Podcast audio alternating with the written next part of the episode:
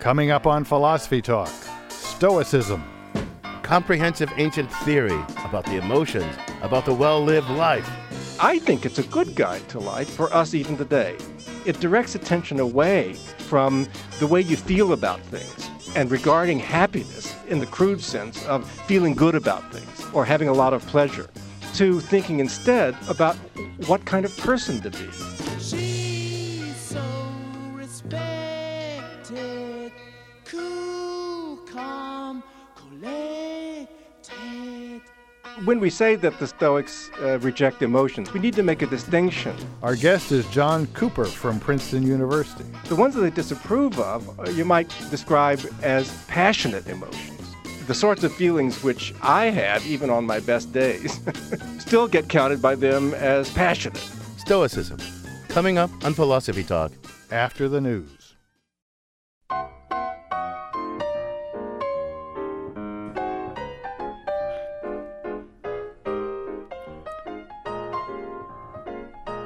Welcome to Philosophy Talk, the program that questions everything. Except your intelligence. I'm John Perry. And I'm Ken Taylor. We're coming to you from the studios of 91.7 KALW, local innovative public radio for San Francisco. Continuing conversations that begin at beautiful Philosopher's Corner on the Stanford campus. Beautiful and hot these days, and those conversations migrate from there to the air via the signals of this station and others, and from the air to the internet via our blog, the blog.philosophytalk.org.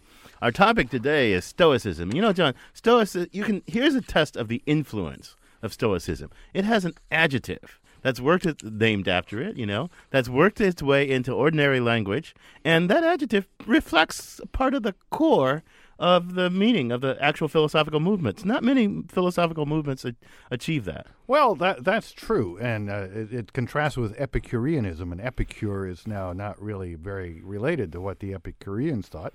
But Stoicism means pretty much what the Stoics thought: this detachment from emotions. And I've, as I've been reading about Stoicism, I've realized I am a Stoic. This is the inner me. Yeah. And and frankly, Ken, uh, I don't really care about any of this. I mean, I can't do anything about the fact that Stoicism is an adjective. I can't even do anything about the fact that our topic is Stoicism. I just, I don't care. Arouses Well, no emotion in me at all. Oh, come on. Suppose, look, if we, if this program is a disaster, which I doubt will happen, I, I'll be crushed. I mean, if our callers are stupid, if our guest it says inane things, if you and I flub it, I'll be crushed. I'll be really disappointed. Hey. Uh, how will you feel? Uh, well, the same way I feel about the fact that Pluto is a cold planet, or that our president is uh, uh, possibly a complete idiot, or that uh, anything else. It's beyond my control. I'm just completely placid about it. I Wait, mean, wait who cares? You're making Stoicism sound like uh, just a philosophy of inaction. I mean, what are you going to do as a Stoic? I mean, our topic, it's your topic, it's my topic, is Stoicism. What are you going to do? Aren't you going to do your best? Are you, aren't you going to give it your all?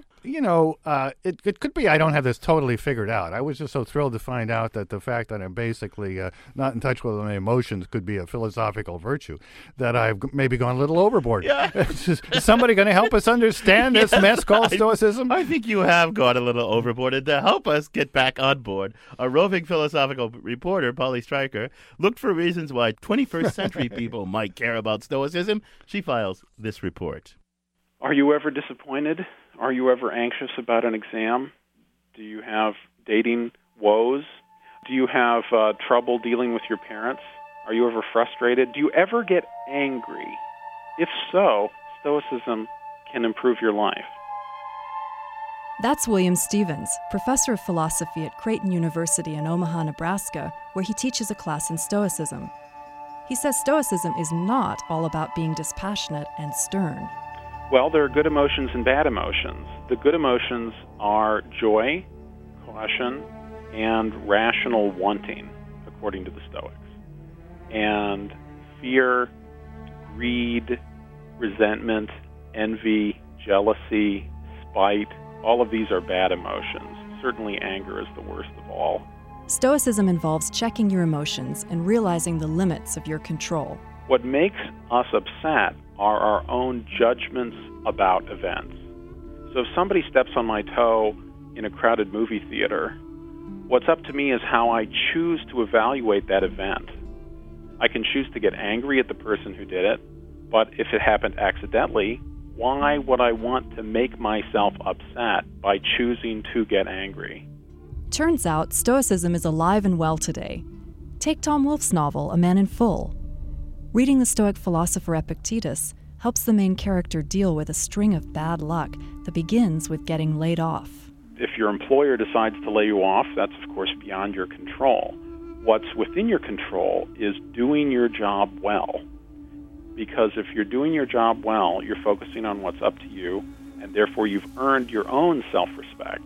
And so if somebody else lays you off, that's their decision. Yours is to decide what kind of job to apply for next. People may not realize it, but Stoicism's everywhere in the Russell Crowe movie Gladiator. It is all over the place. I mean, the, the opening scene with the battle, there you have Roman sobriety and seriousness, disciplined training of the soldiers, carefully ordered in their ranks, getting ready for the battle. Will they fight, sir? We shall know soon enough. Soldier, I ordered you to move those catapults forward. They're out of range. Range is good. They don't fly into a frenzy because they're stoic soldiers. The trouble begins when the elderly Roman emperor, Marcus Aurelius, a famous Stoic philosopher in real life, chooses his disciplined general, Maximus Decimus, played by Russell Crowe, to guide the empire when he dies. There is one more duty that I ask of you before you go home. What would you have me do, Caesar? I want you to become the protector of Rome after I die. Commodus is not a moral man. Commodus cannot rule. He must not rule. The volatile Commodus gets angry, killing his father and Maximus's family. The Crowe character is forced to become a gladiator before stoically fighting his way to freedom. He has a very tough time of it, and he goes through a number of tests, but he doesn't consider killing himself.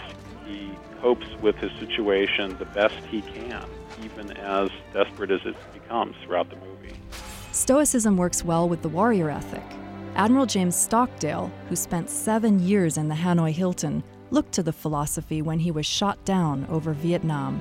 Many of his fellow prisoners who did not have the liberal arts education that included learning Epictetus crumbled.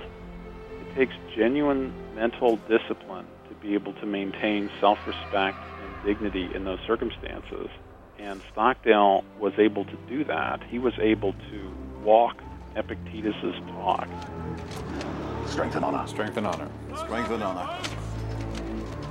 For Philosophy Talk, I'm Polly Stryker. You can listen to the rest of this episode by purchasing it on iTunes Music. Or for unlimited listening, subscribe to our archive at philosophytalk.org.